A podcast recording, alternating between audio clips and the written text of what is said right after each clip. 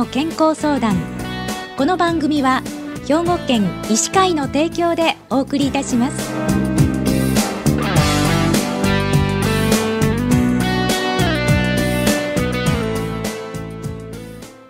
みんなの健康相談ご案内の広市加子です。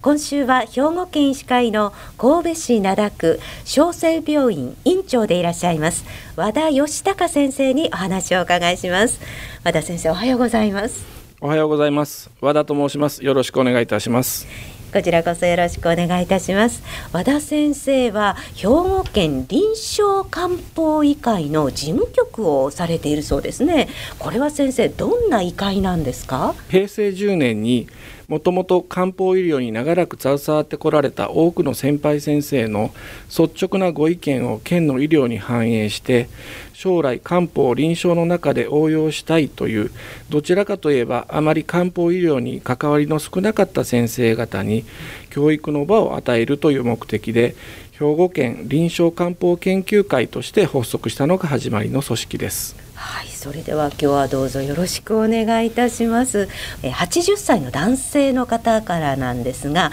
就寝中急に足が引きつり、痙攣が始まります。2年以上毎晩のように1、2時間ごとに起きます。立ってトイレに行くと収まりますが骨や肉まで盛り上がるような感じで激痛も伴いますこのため睡眠不足にもなっています。整形外科医に相談していますが納得いく説明がもらえません。ちなみに3年前に脊柱症の手術今は安定しています。他に尿崩症などがあります。ワーファリン高血圧の薬を服用。日中は5キロほどは歩けますといただいてるんですけれどもこれは和田先生あの小村帰りと考えてもいいんでしょうか？ご相談の症状としましてはいわゆる小村帰りの症状がまず考えられると思います、うん。主にふくらはぎに送る筋肉痙攣の総称で自分の意思とは無関係に筋肉が持続的な痙攣を起こし多くは激しい痛みを伴います。ふくらはぎの筋肉に起こることが多いですがその他足の裏や太ももなどでも起こることがあります、うんじゃあこの小村帰りの特徴について教えていただけますか？睡眠中特に明け方に多く見られるほか激しい運動中や、えー、筋肉を使いすぎた後にも見られます。睡眠中では不意に足を動かしたり足に刺激が加わったりした直後に突然激しい痛みを伴った痙攣が起きます。その時点で筋肉は激しく収縮つまり縮こまった状態でなかなかその緊張が解けないのも特徴ですね。でその小村帰りなんですけれどもどのような原因で起こると考えられているんでしょうか？一般にカリウムカルシウムマグネシウムなどの電解質異常それらが不足する状態などが原因で生じると言われていますが、うん、実際に診察に来られた時点で血液検査をしてもですね、えー、これらの電解質異常が確認されることは実は少ないです。他には、えー、冷えとか脱水など症状が出やすくなる原因に挙げられますので血流の低下が強く関係しているとも言えます。じゃあこの小村帰り起きてしまったらすごく痛いんですけれどもこう本当いざ起きてしまった時の対処法っていうのはどういうふうにすればいいんでしょう？小村帰りが起きてしまった時には、うん、まず縮こまった筋肉をできるだけゆっくりとほぐすように伸ばしていきます、うん、運動直後に起きた痙攣では筋肉の疲労が蓄積されており手足の先から体の中心に向かってのマッサージも有効です。同時に血流の改善のために水分補給や傷んだ箇所を温めることも大事です。いざ起きてしまった時の対処法を教えていただいたんですけれども、まあ、これで少しでも早く回復するのであれば安心だと思うんですけれども他に予防ですとかお薬みたいなものはあるんでしょうか？そうですね。冷えや脱水の予防が重要かと思います、はい、冷たい水ではなく常温の水を取ること。これは冷えの予防にもなります。あと電解質の異常を回避するため、えー、ミネラル分、えー、塩分であるとかカリウムカルシウムマグネシウムなどを不足しないように摂取することも重要ですし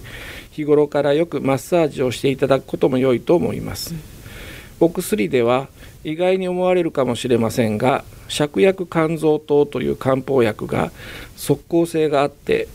いざ小村帰りが起きてしまった際に服用していただいてもよく効きます。また芍薬肝臓糖は予防的に寝る前に服用していただくこともあります。あのとても意外に感じたんですけれども漢方薬のねイメージとしてこう効果が得られるまでこう時間がかかってしまうとかあの体質改善のためのお薬って思ってたんですけれどもではこの芍薬肝臓糖ですね。これについてじゃあ先生教えてください。即効性のある漢方薬は他にもあるんですが即効性という点で一番に挙げられるのがこの芍薬肝臓糖です、はい、これは芍薬という生薬と肝臓という生薬2種類の生薬でできているお薬です。芍薬は若い方には聞き慣れないかもしれませんが立てば芍薬座ればボタン、歩く姿は百合の花という古くから美しい女性の例えにも使われましたボタン科の芍薬という植物の根を乾燥したもの。